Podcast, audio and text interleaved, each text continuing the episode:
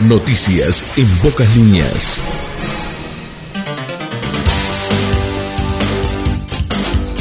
Jornada del martes, hola, hola para todos, bienvenidos a las noticias en pocas líneas. Estamos transitando este 11 de enero de 2022 y como cada jornada compartimos la información más destacada del día.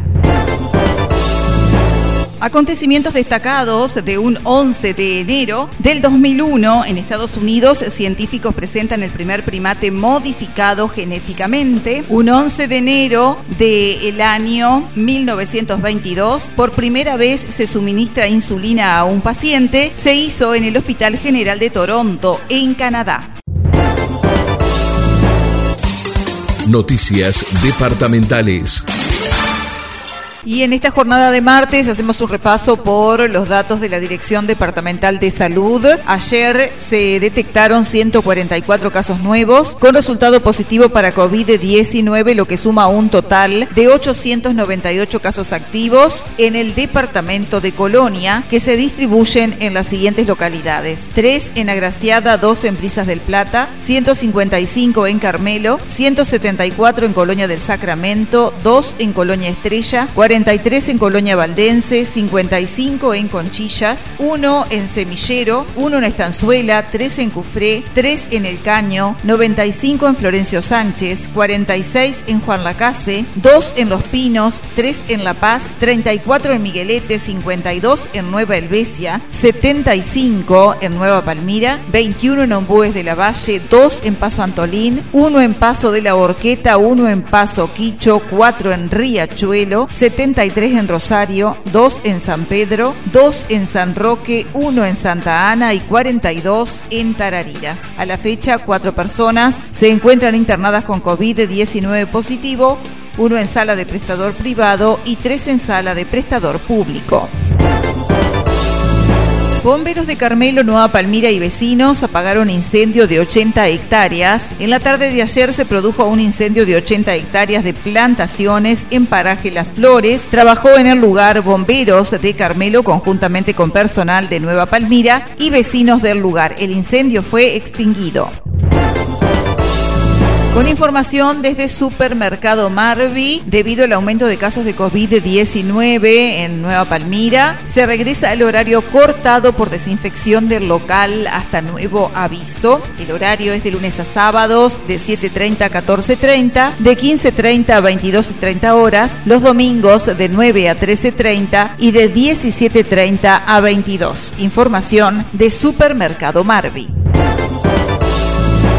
En la tarde de ayer se reunió el Centro Coordinador de Emergencias Departamental, SECOED, a los efectos de analizar la situación sanitaria del departamento, presidido por el intendente interino Guillermo Rodríguez, participando en forma virtual, los alcaldes de los distintos municipios, luego del detalle de situación realizada por la directora departamental de salud, doctora Alejandra Torres, se instrumentó el protocolo para los turistas y que den positivo de COVID al retirarse del país y no puedan regresar a su país de origen. Desde el SECOED se exhorta a los colonienses a completar el programa de vacunación con la tercera dosis, así como también extremar las medidas de prevención, uso de tapabocas, distanciamiento físico, mantenerse dentro de la burbuja, no compartir bebidas ni mate, lavado frecuente de manos. Otro tema tratado es la situación frente a la ola de calor que se anuncia, donde el jefe de bomberos, comisario Claudia Pérez, recordó que el decreto de prender fuego y realizar quema en lugares públicos está totalmente prohibido. También manifestó que aquellos turistas que decidan hacer un asado lo hagan en lugares habilitados y con la precaución antes de retirarse de corroborar que el mismo esté totalmente apagado. Para evitar sufrir golpes de calor se recomienda reducir la actividad física y permanecer en espacios ventilados o acondicionados con una temperatura interior entre los 18 y los 24 grados. En el mismo sentido se aconseja no exponerse al sol en horas centrales del día y usar ropa ligera, holgada y de colores claros. Ante el menor indicio de fuego, llamar al 911. El SECOED seguirá en sesión permanente.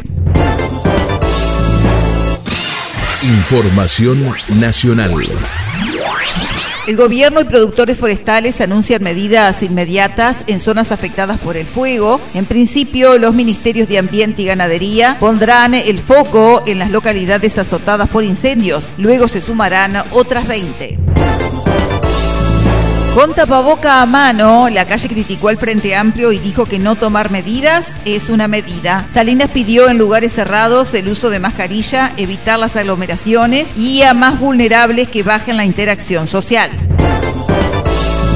El gobierno analiza crear corredores sanitarios para que uruguayos con COVID regresen al país. La calle dijo que los casos no son muchos, pero que se hará de manera aislada y en vehículos particulares para que vuelvan a sus casas. Residenciales suspendieron salidas de adultos y visitas de familiares por dos semanas. Así lo comunicó el integrante de la Asociación Íntegra de Residenciales, Sabino Montenegro, organismo que nuclea alguno de esos hogares. Datos del Sistema Nacional de Emergencias del COVID-19 de la jornada de ayer. Récord de casos nuevos y siete fallecimientos con diagnóstico de COVID. Ayer se registraron 6.760 casos nuevos. Hay 43.347 personas cursando la enfermedad. Información internacional.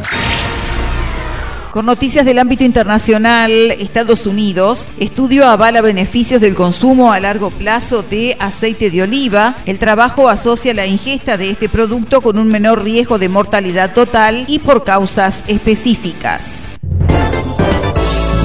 Aerolíneas Argentinas cancela siete vuelos por alto nivel de contagios entre su personal. Los vuelos cancelados tenían por destino las provincias de San Juan, Santa Fe, San Luis, provincia de Buenos Aires, Córdoba y Chubut. Desde Brasil ascienden a 10 los muertos tras caer una pared rocosa sobre lanchas en Brasil. El número de fallecidos en el grave accidente ocurrido el día sábado en un lago de Brasil, tras caerse una enorme pared rocosa sobre unas barcas de turistas, se elevó de 8 a 10, así lo informaron fuentes oficiales. El cuerpo de bomberos señaló que los equipos de rescate localizaron los cuerpos de los dos últimos desaparecidos reportados en la zona del que tuvo lugar en el municipio de Capitolio, estado de Minas de Gerais. Deportes. La temporada deportiva 2022 está a la vuelta de la esquina, se aproximan los clásicos de verano, así como también las fases iniciales de la Copa Libertadores y Sudamericana. Unas semanas después llegará el torneo de apertura para dar luz verde al campeonato uruguayo. Como en cada torneo, algunos jugadores llegan, otros se van o cambian de equipo. El periodo de pases se extenderá hasta el 31 de enero. Y hablamos de eliminatorias, se confirmaron los jueces de la doble fecha y ninguno ha arbitrado a Uruguay. El argentino Darío Herrera y el brasileño Bruno Arleu serán los encargados de impartir justicia en los duelos donde la Celeste enfrentará a Paraguay y Venezuela respectivamente. El camino rumbo al Mundial de Qatar 2022 continúa y la selección de Uruguay ya conoce a los jueces encargados de impartir justicia en la doble fecha, donde la Celeste enfrentará a Paraguay el 27 de enero y a Venezuela el primero de febrero. Hablamos del fútbol femenino. Esperanza Pizarro deja Nacional y se marcha al fútbol europeo. Junto a la goleadora también viajará Valentina Morales y el plantel tricolor ya alcanzó las siete bajas para la recta final del campeonato uruguayo. Nacional afrontará tras el título del uruguayo 2020 el reto de alcanzar el bicampeonato en fútbol femenino cuando el fin de semana del 5 y 6 de febrero se reanude el campeonato uruguayo con su recta final, aunque lo hará sabiendo que tendrá muchas bajas. Luego de la confirmación de que Carol Bermúdez y Luciana Gómez viajan a Brasil para jugar con Atlético Mineiro, se confirmaron también las partidas de las jugadoras Esperanza Pizarro, Yamila Badel y Valentina Morales. Esperanza, la gran goleadora, representa a la selección uruguaya y fue elegida como la mejor de Uruguay en la encuesta América le responde a El País afrontará su primer reto en el viejo continente, ya que se irá a jugar a España, Santa Teresa, de la segunda división. Será el equipo al que arribará la palmirense, que llegará precisamente junto a Morales. Hasta aquí hemos compartido las noticias en pocas líneas en esta jornada del martes 11 de enero de 2022, un encuentro similar en la jornada de mañana. Por su atención, gracias.